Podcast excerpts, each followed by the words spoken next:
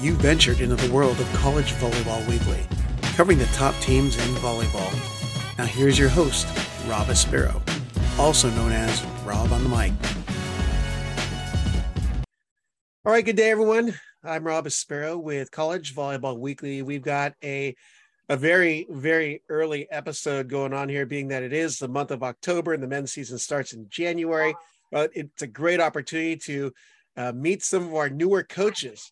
We had some real fresh coaches on already, but we've got a year one coach. And I thought, what better time would there be than to speak today to NCAA semifinalist, head coach, and won every award in the MIVA last year, and coach of the year last year, which I got to announce at the NCAA awards banquet. But head coach of Ball State, Donan Cruz, thank you for coming on today. Rob, thanks for having me, man. Excited. Volleyball's in motion now for us here, and I'm excited to be on a podcast with you. Well, you know, it's exciting because I got to meet you for the first time in person at Westwood at the national championships. Did you ever think that you'd get a picture with John Hawks and he'd end up in the same conference as you this year? Definitely not what I was thinking about when we took that picture, but really excited for John and you know, excited to see what he's going to do at Loyola. And, you know, if he continues to carry the same success he's had leading up to this role, then he's going to do some good things there. Well, excellent. Well, great group of guys together on shot. So I'm honored to be able to take that pick of you guys. But, you know, I knew at one point we'd cross paths. I knew that what you're doing was a great thing out there at Ball State. But so I wanted to start by asking you, how'd you come across the Ball State head coach position? What prompted you to go in and apply? You know, it was kind of twofold. I know when Ball State had a search out for a new head coach after the announcement of Joel's retirement, kind of early in the season. You know, at Grandview, it was such a great place for me and my family. And, you know, we really didn't have any intentions of leaving where we were. And I received a couple of phone calls about interest in seeing if there was some alignment between my professional aspirations and what Ball State had to offer. And it was just one of those really, really good opportunities. I felt like where I was at Grandview was a really good transition opportunity for me in that program, in a very good place after winning that final season and just kind of growing that program from ground zero. So between a lot of different avenues of conversation, I was just pretty fortunate to have my family and I arrive to Muncie on a couple of visits in the interview process. And, you know, we just really could envision ourselves with our three boys here, and things have been great since then. Excellent. Well, when you received the position, what was your initial response in hearing that news, especially when you're leaving such a great situation at Grandview as a four-time NIAI Coach of the Year, and you're going to this D1-2 program that's always contending for postseason appearances?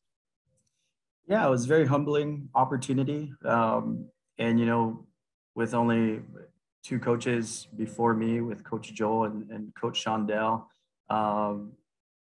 you know, it really was about having the opportunity for myself to kind of challenge and see what I could do in some context in a much larger program, in a, I think, more competitive league for sure, from top to bottom. So humbling because of the tradition that Ball State represents, not only in men's volleyball, but the impact you see in the coaching community on the women's side as well. There's so much volleyball lineage that stems from this campus, and to be able to put my name along with Christian and Mike in that same conversation, I just thought was extremely big opportunity, and here we are. That's excellent. Now, could you describe for our viewers and listeners what your expectations were going into your rookie coaching season, so to speak, into 2022? Yeah, I think we're in the interview process, kind of going back to that piece. I think the alignment for me and what we had in commonalities with our former AD Beth Getz and the current players and the alumni base was you know, people were hungry to win and compete at the highest level. Mm-hmm.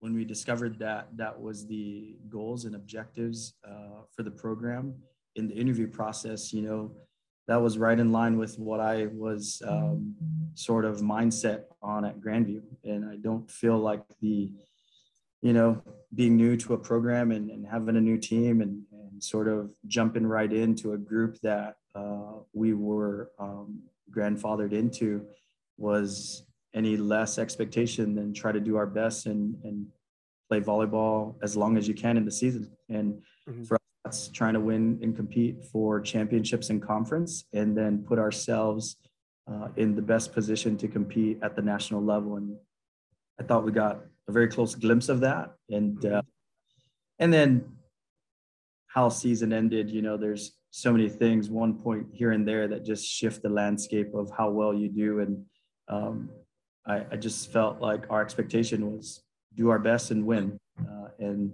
And I thought the group last year really responded to that and embraced every moment we had. Yeah, well, my next question for you was in regards to your messaging and mission that you challenge your guys to, but I mean, almost sounds like what you just previously responded was that mission was to do your best and go play as long as you can.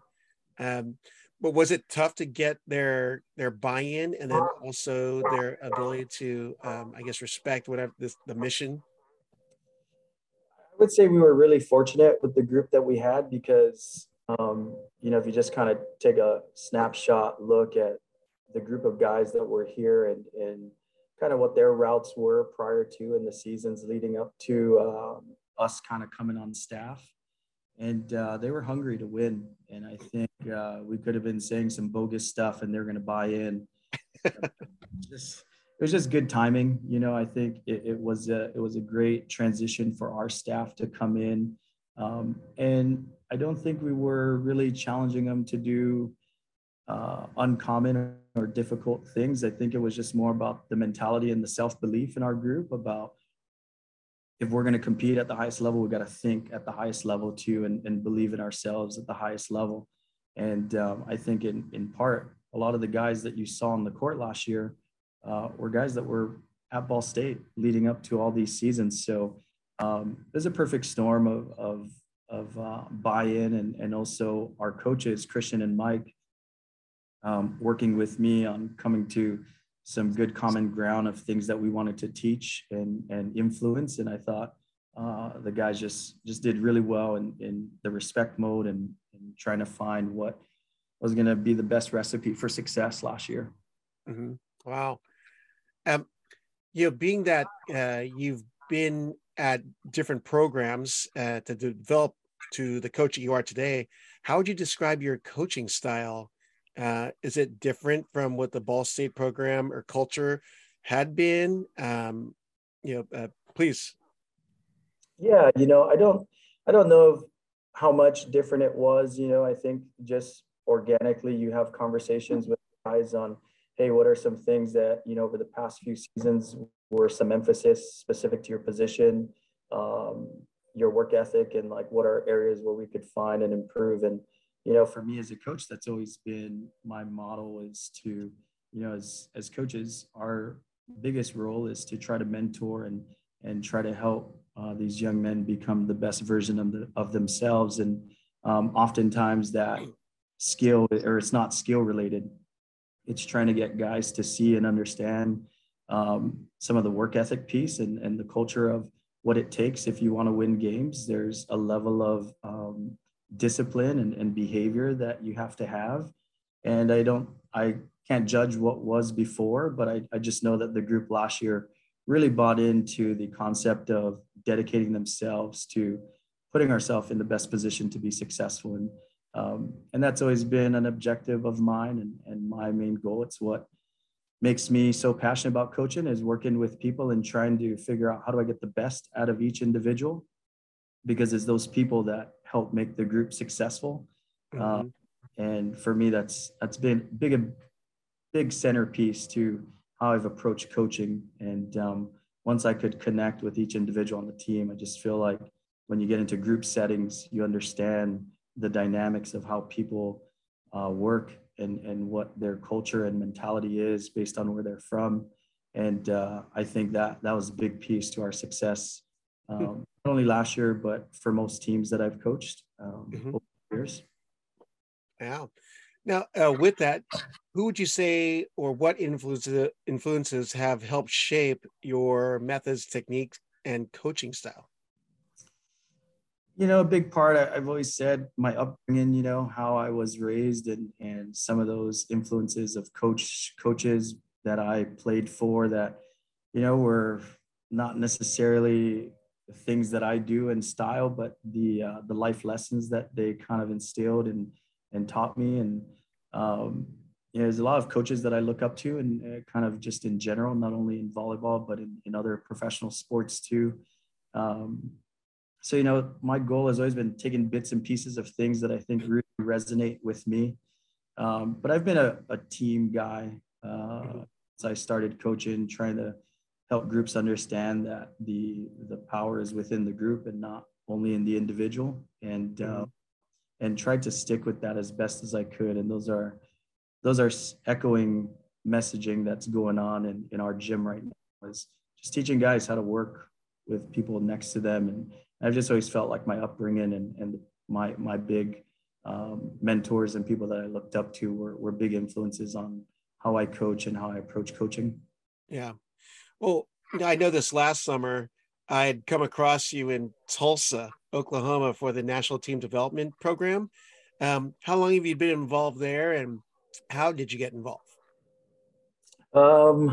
Man, it's been maybe since like 2011 or 12 was my first high performance event in Tucson, Arizona. I was with like the Iowa Region HP, and through that event I met at that time the director of what was then called High Performance, USA Volleyball High Performance. Yep. And then from just kind of snowballed into, you know, different opportunities between the high performance event in the summer to the holiday camp that's down in San Diego, or UC San Diego. And since then, just like little opportunities along the way in some of those training groups. And to be honest, that's also a big part of the reason how I've become so connected with a lot of the NCAA coaches on the men's side was through my experience with USA Volleyball. So that's been full circle for me on that professional. And it's anytime you have an opportunity to help and learn, develop young athletes and learn from some of the best coaches in the country, and represent Team USA in any capacity, I think is a pretty big honor. Yeah. Well, one thing I realized from the last few years of what was high performance, now the NTDP, but there is some phenomenal talent across the nation. And then you couple that with the amount of great NCAA coaches. Like I saw you, Ryan Ammerman, the new assistant at UC Irvine, you know, Worley was there, or Matt Worley of Grand Canyon was there.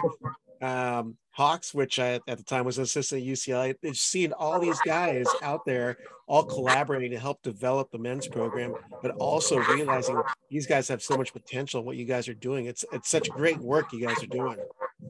Yeah, and, you know, kudos to USA Volleyball for bringing those minds together and creating not only a really good opportunity for the athletes, but I think the high performance and NTDP has been an amazing platform for coaches to develop, and if they continue to develop our coaches in the U.S., I think it only makes us better at the national level and the international level. Yep. Well, let's jump into the start of your first season.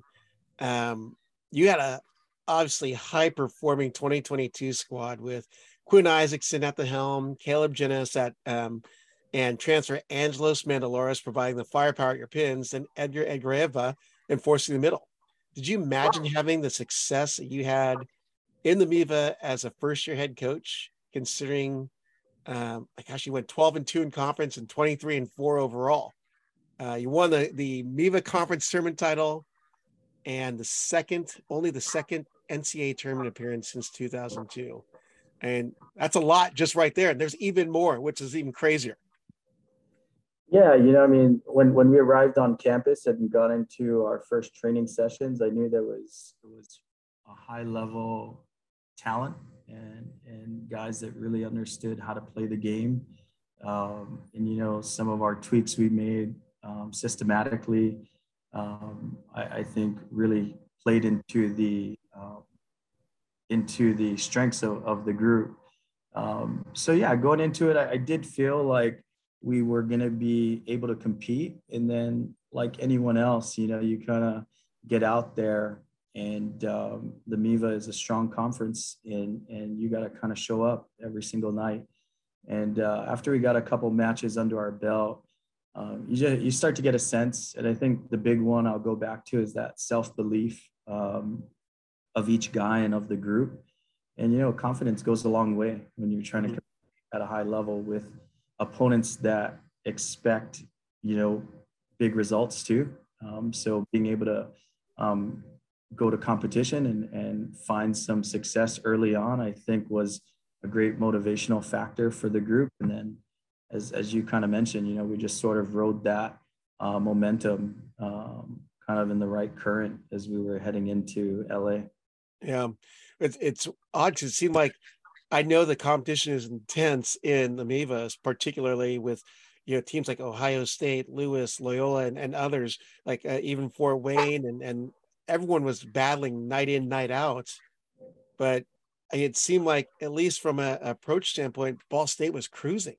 It's like they were so controlled. They were, I felt like they were never having to respond, but just were staying to the plan and were winning, because they never seemed like they lost it at all. I mean, like from a composure standpoint. Yeah, I mean, internally, I think slightly different, you know. That's why I have more gray hairs, right? You know, you do. And I think it's okay embracing that, embracing those moments and pressure and identifying and acknowledging that the situation is a pretty high stressful situation in terms of what's on the line. But I think going back to training is, you know, we try to create drills and scenarios that replicate some of those things. Now, when playing on the road at Purdue Fort Wayne for what could clinch a regular season, yeah, it's really hard to replicate that type of environment and you know, kind of drills that really replicate that. But I feel like our guys were just so bought into not allowing the situation to dictate how we performed. I mean, even if you look at set one against Hawaii in the Final Four, you know, we made a really late run, and that momentum, I think, is what helped us win game 2 and 3. Had we packed up in set one, I think you would have seen a different type of match, or at least the flow of a match, and you don't see a game 5. But our group was resilient and never allowed situations to dictate how we carried ourselves. And that's something that we hope will be a common factor or common see with our program. Yeah. You know, looking at some of the accomplishments just within MIVA last year, it showed it was the first time you'd beaten Lewis on the road since 2016, I believe, or 14. I may have gotten my 2010. And it's the first time you stood up Ohio State since 2014, which are some of the most like winningest teams in the last 10 years. I mean, was that an indicator for you as to where your team could go, being that they've knocked off some of the top performing MIVA teams?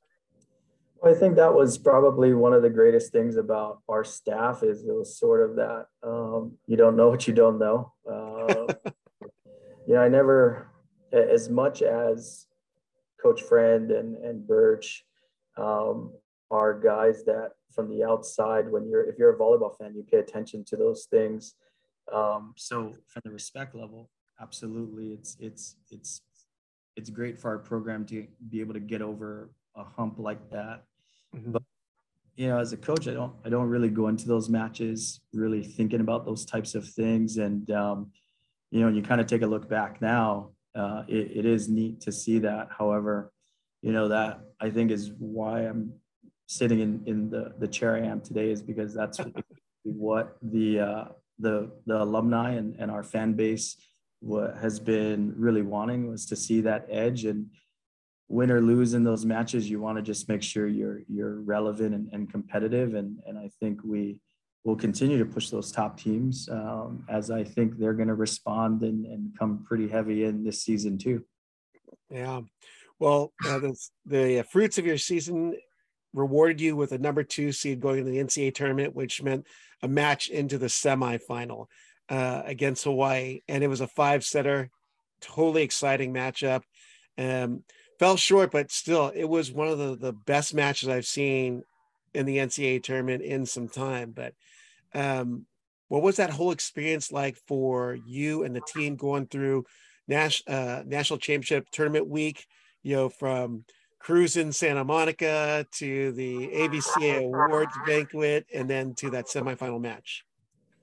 Just a really cool life experience for the whole team. And, you know, for me personally, playing at that point in the year is something that has been pretty comfortable for me as a coach, and being in that environment and preparing for those matches. I thought our team did great, considering we hadn't been there in quite some time. But it was just a great, I think if you 10, 20, 30 years from now, you talk to that group, I think that experience that we had as a team at Pauley is going to be a lifelong memory for sure. And yeah, just the lead up and getting the 2 seed and really just making it to the tournament, man, was exciting. And what a better way to end the season. I mean, obviously we want to win that, but we went out and I felt like our group really represented the Ball State community in the right way, how I feel like our team conducted themselves while we were out at UCLA's campus. It was a great experience. And, you know, you got to know that when you get to that point, someone's got to lose, right? And hats off to UH. They had a tremendous season. And that night they were better than us. And that's just how it goes, you know? Yep. Kind of off script question for you, but did my attempt to Californianize Edgar work? You know, after that social media post of him in front of the Santa Monica sign with his slides and socks on, and yeah, with the rainbow sandals that I gave him. You don't roll slides anymore, so you. he's. I seen him wear them one time, so there was definitely an impact made on him.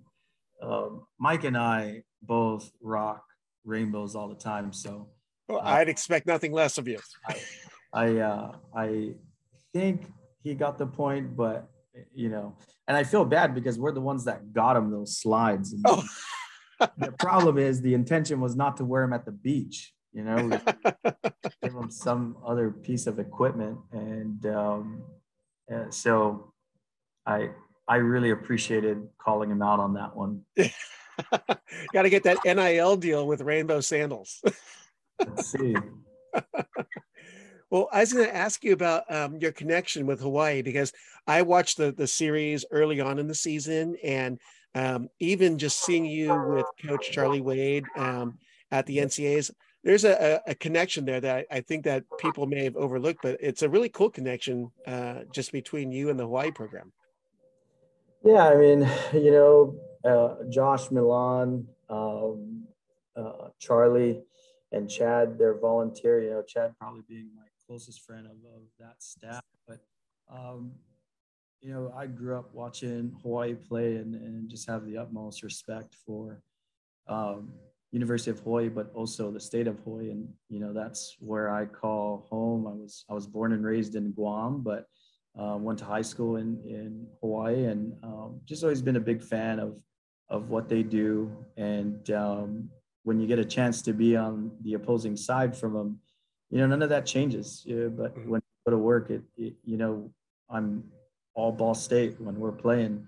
And when the last point is scored, regardless of if you're on the winning end or losing end, I respect Coach Wade for what he does. And you know, Charlie's been only good to me, and the program has only been good to me. They invited us out when I was at Grandview back in, I think, 2017. So I got a lot of fond memories of teams I've coached in Hawaii. So you can never discount someone when they're trying to do their best and put their team in best position to win as well. So yeah, and we're going to see them again this upcoming year. So we hope that that's a relationship on the professional side. We keep going because I think they're always going to be good. And our goal at Ball State is to always be in the conversation too.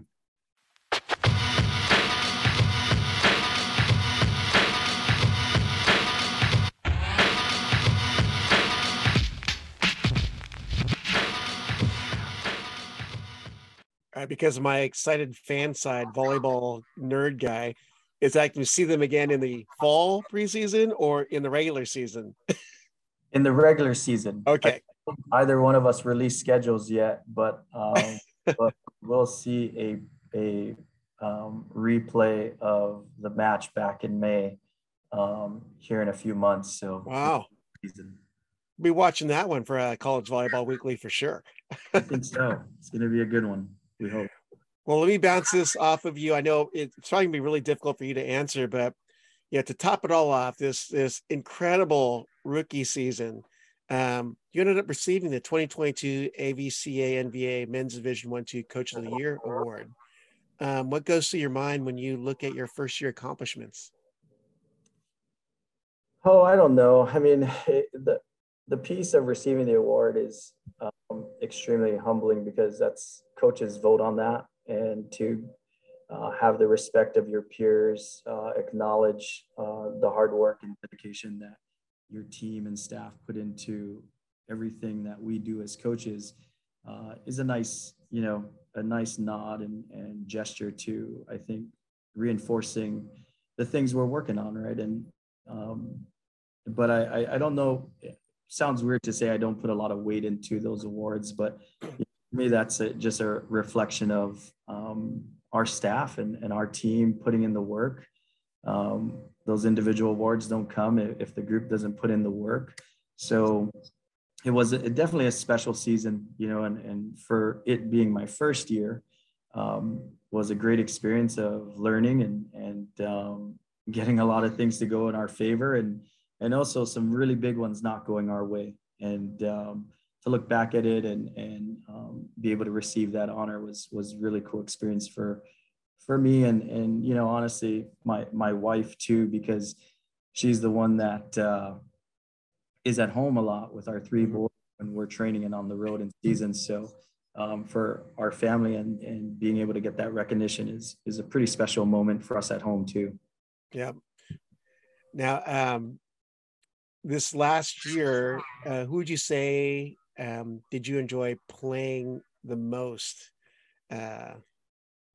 During the non-conference play, conference play. Was there any particular team or even match that stuck out? That's a tough one. It's a tough one because it depends at what point in the season we're talking.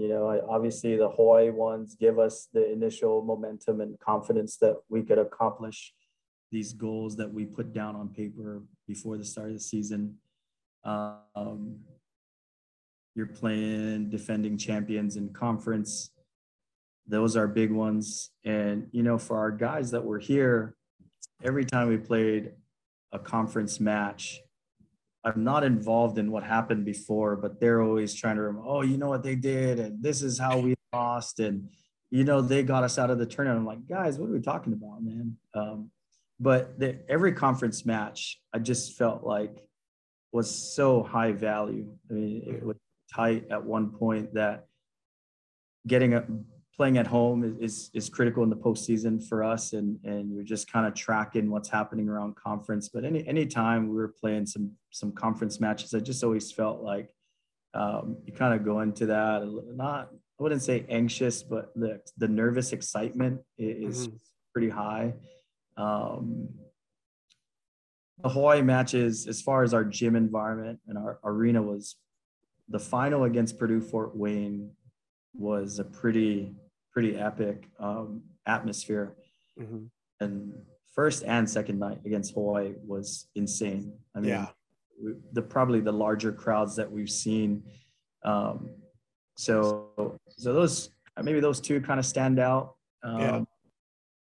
And then set 5 of the UCLA long match, like waiting in the hallway, like them going to 5 was sort of, yeah, that was nuts too. So, and we weren't even playing in that one, but just to get the momentum going for our match was pretty cool. Yeah, I couldn't even imagine seeing that hallway when UCLA's up 2-0. You're like, oh, let's start warming up. We're gonna go, and then Long Beach turned it. Yeah, you know, we weren't doing that, but you got to prepare yourself. Yeah. The momentum of the game ahead of you, and I mean that warm up felt like forever. Yeah, and then on top of that, you know, we're not on Eastern time, but you know, for us in our mind, we're like, wow, okay. I know our fans were kind of itching to log into a game, and, but yeah, it was just there's a handful, but I feel like the final, the tournament final was pretty big. As a matter of fact, I guess us against Purdue Fort Wayne at Fort Wayne, and that's the night that Ohio State beat Loyola, which gave us the clinch for the regular season too. That was those are pretty, I think, significant matches that I can recall back to pretty well. Yep. Well, I've got to ask now, as we move into this 2023 season, but how will you build off of your 2022 success and parlay that into the 23 season?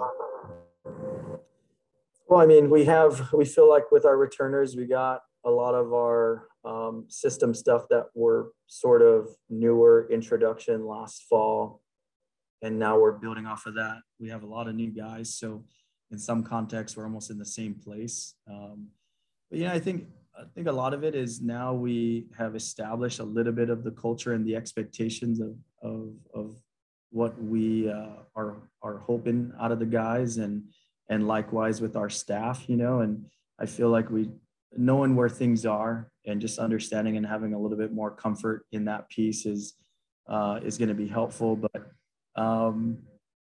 we have a lot of pieces that return. So, you know, our goal is to try to get back to where we ended. And that is relying on the guys that now have that experience of winning the conference and being at the Final Four and what it takes to get to that point. There's a lot of really good leadership in the gym that could echo what types of actions and behavior have to match those types of expectations. And I feel like we're doing a pretty good job of that right now. Yeah. Now, with fall competition coming up and the 2023 season just a couple months away, which is weird to hear myself say, but what new and old faces will be on your roster this year that the fans can expect to see? Well, we got 9 new faces, you know, and I think a lot of those guys of new faces are guys that are in the gym pushing returners to compete at a high level. But, you know, between Vanis and Felix in the middle coming back, Caleb being back on the left side, and I'm just referring to guys that were, you know, on the court a lot last year. Right. Fireball also on the right, you know, I think filled in really well as a role player when Agelos was down last year. So, you know, Caleb is spent a really impressive summer with the national team. And I think he has been able to sustain a lot of the training he was doing throughout the summer and has translated that into the fall, which I think just huge impact for our guys. And Felix and Vanis, kind of our stabilizers in the middle, I think are setting a really good tone there. We're going to see some new hands for sure with Quinn graduating. Dave Flores, who was our second setter last year, is now competing with 2 new guys. And same thing, you know, just the tone of competition in the gym every day has been really elite. And I think our guys are responding and have a lot of bad days too. I mean, like, we're learning a lot right now, and when we're doing well, it looks good, and when we're struggling, I think it's things you expect to see in the fall. So if we continue to incline in the direction we're headed, I feel like we'll be prepared to kind of be competitive in the conference again. Yeah. You mentioned Caleb training over the summer, and I know he is on some USA rosters, but I also know that he was on a beach roster as well. And what's that? He loves volleyball. He's nonstop volleyball. Well, he's pretty darn good for someone who is one of the top in the indoor game right now. Yeah, you know, I think when I first met Caleb, one of his aspirations was that after college, you know, this possibility to transition to outdoor, because it's just, he just loves the beach game. And yeah, just an impressive player. And I think what's more impressive is you would think someone that plays that much volleyball would at one point rest and relax and maybe R&R. But I mean, if he's not playing here, we got to kind of slow him down, because he's trying to play at the beach courts or on grass, you know, when it was nice out. So yeah, he's 24/7 volleyball guy. Yeah, that definitely confirms everything I was thinking, because you're doing the USAV Beach NTDP in the beginning of the summer. Then you showed up on a bunch of USAV NTD, the U19s or U21 teams. Like, does this guy take a break? I try to teach him some moderation stuff in that context. But when you're young and your arm is like a rubber band, you know, you just kind of can keep going, I guess. I love that. So with that, fall competition is starting up, but where will Ball State be competing here in the fall? On the 29th, we're going to be in Columbus at Ohio State. And I think it'll be us and Charleston there. The following weekend, we're at Purdue Fort Wayne in a little MIVA preview tournament that Mr. Rock is hosting. And mm-hmm. then we have the MIVA Hall of Fame class of 2022 hosted here at Ball State on November 12th. And that will preview Lindenwood, ourselves, Ohio State, and Purdue Fort Wayne. So those are 3 dates that we're using right now against outside competition. And I think it'll be a good measuring stick. You know, I enjoy fall volleyball and think it's a good opportunity to compete against people outside of the gym, obviously, but to actually use the repetition to kind of see some things we need to continue to work on in the gym. Yeah. How do you feel the competition will be the spring, once things get dialed in the MIVA? Because, you know, we know that it's getting ultra competitive across the nation, and the MIVA, I think, has the highest, I think, or the fastest growth of competition within the conference. So there's a lot of talent spread in the conference.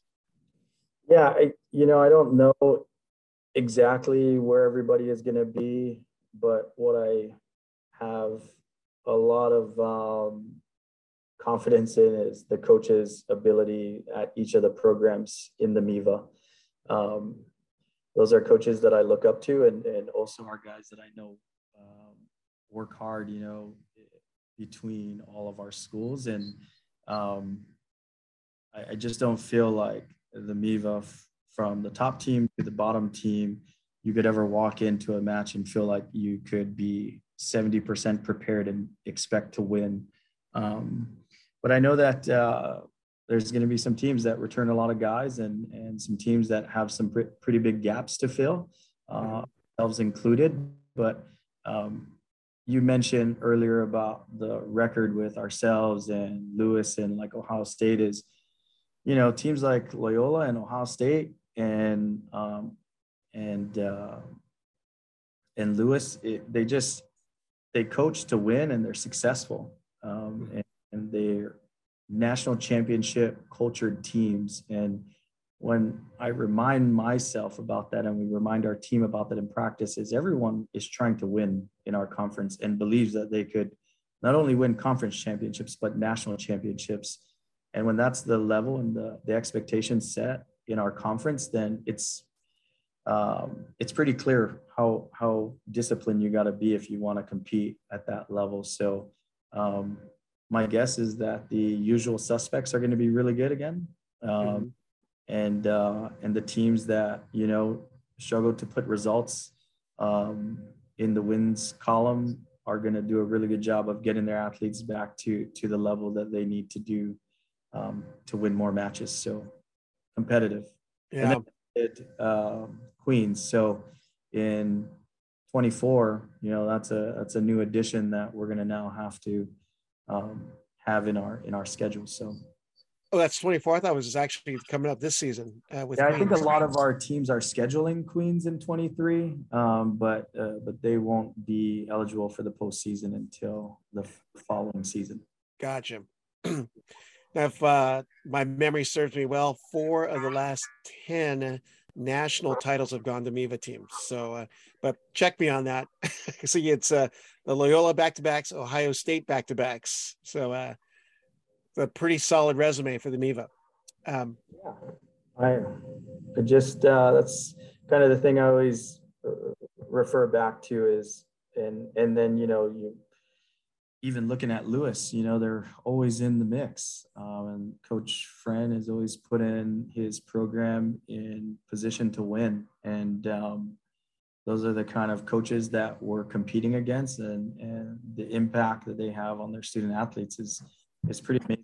And yeah, like you said, if our record keeps heading in that direction, you know, I would expect that a MIVA team is going to come out on top at the end of the year here real soon.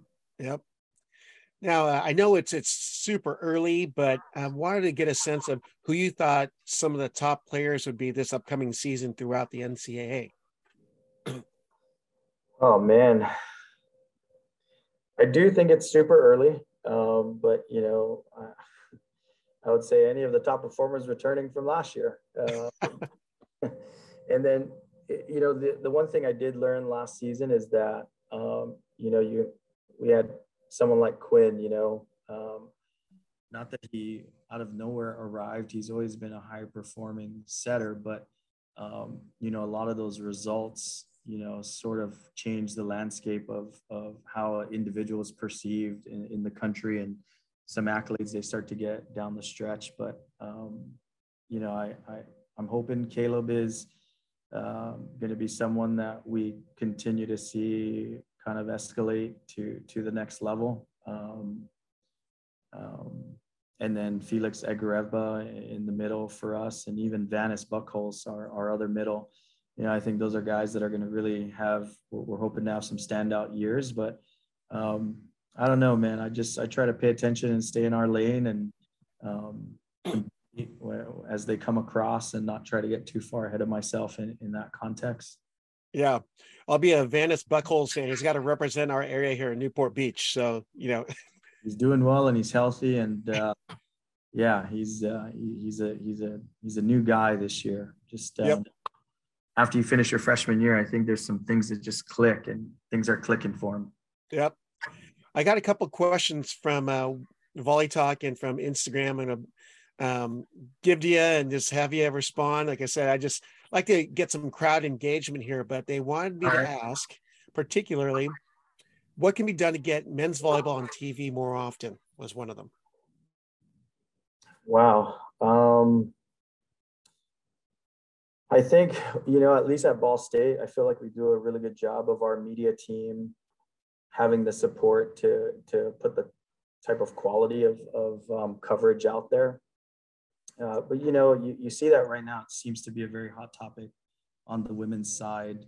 And a lot of that, I feel like, is just the awareness of how many people are actually big volleyball fans. I don't know enough to, I think, have a good opinion or voice on what it takes on the business side to actually get those air times, and what it takes to convince the people that make those decisions to understand that you got to be able to put the product in front of people in order for them to at least have the opinion if they like it or not.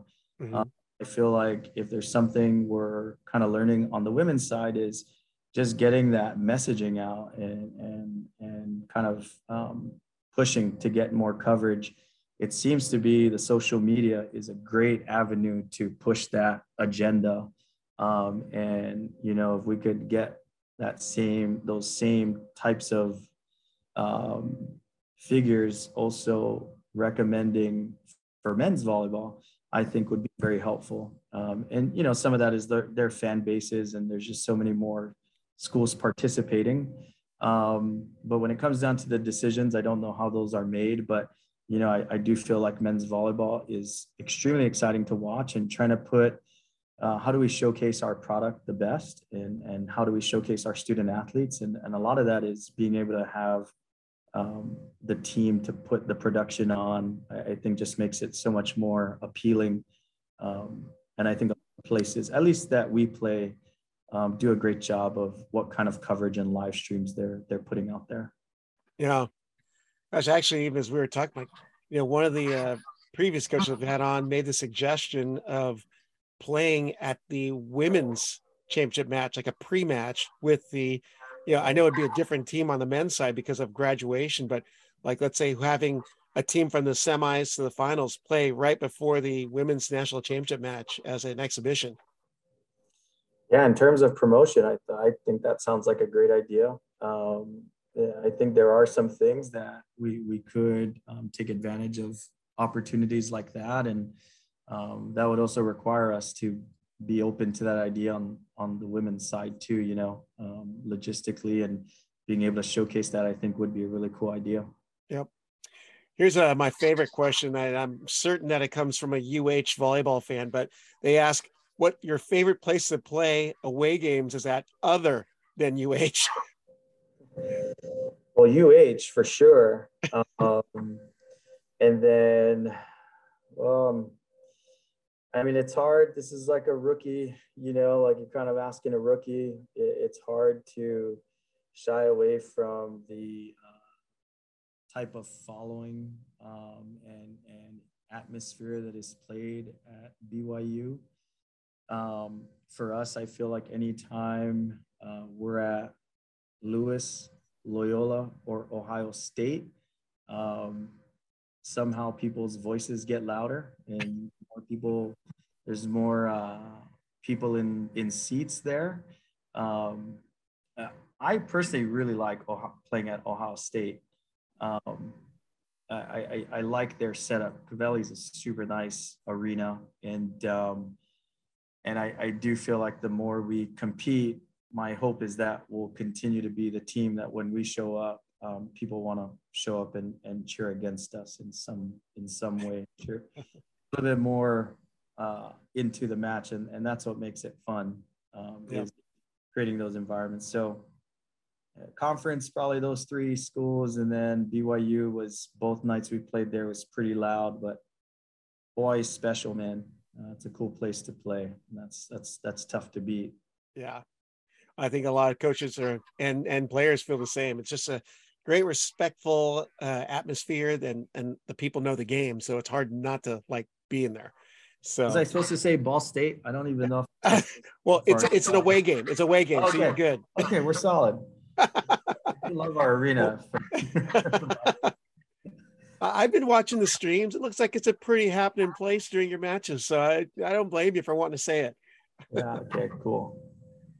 This question I didn't prep you for, but I think it'd be good, being that I've been talking to the rookie coaches, or even the new hires, because literally within the last week we found out of another coach. But yeah, so Hawks is at, sorry, I should go. John Hawks is at Loyola.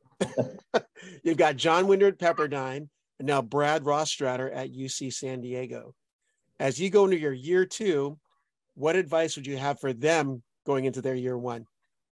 Oh man, those guys are extreme professionals. So I don't know if there's anything I could give them that is going to help them out, because those guys are headed in the right direction already. So, but you know, for me, it was just about enjoying the opportunity to coach at elite programs and all the programs you were just referring to between PEP, UCSD, and Loyola. Those are institutions that I think uphold athletics to a very high standard, and being a good representative of that is just a great opportunity, and I know those guys are going to do well.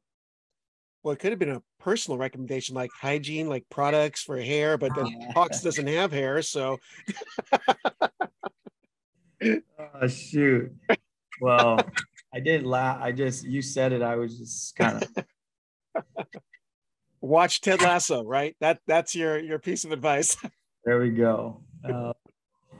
Yeah, super excited for all three of them. And the cool thing is, you know, I will say on topic and maybe off topic is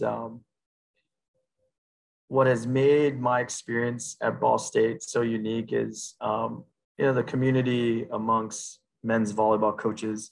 It really is a very fostering and like uplifting group of coaches at any level, you know, and I think as we continue to not just grow the game in the way of how do we get coverage, but how do we support coaches on the men's side and being so open-minded to the cross sharing of information and the not so cutthroat recruiting approaches and really looking at the game and what that means as a life experience for these student athletes. I think that's probably been the best thing for me in the last year, has been seeing that from a different angle. And I think a lot of the coaches that are involved in the men's game are, you know, just a lot of really good people and people that are, I think, have their best interests, the student athletes' best interests at mind.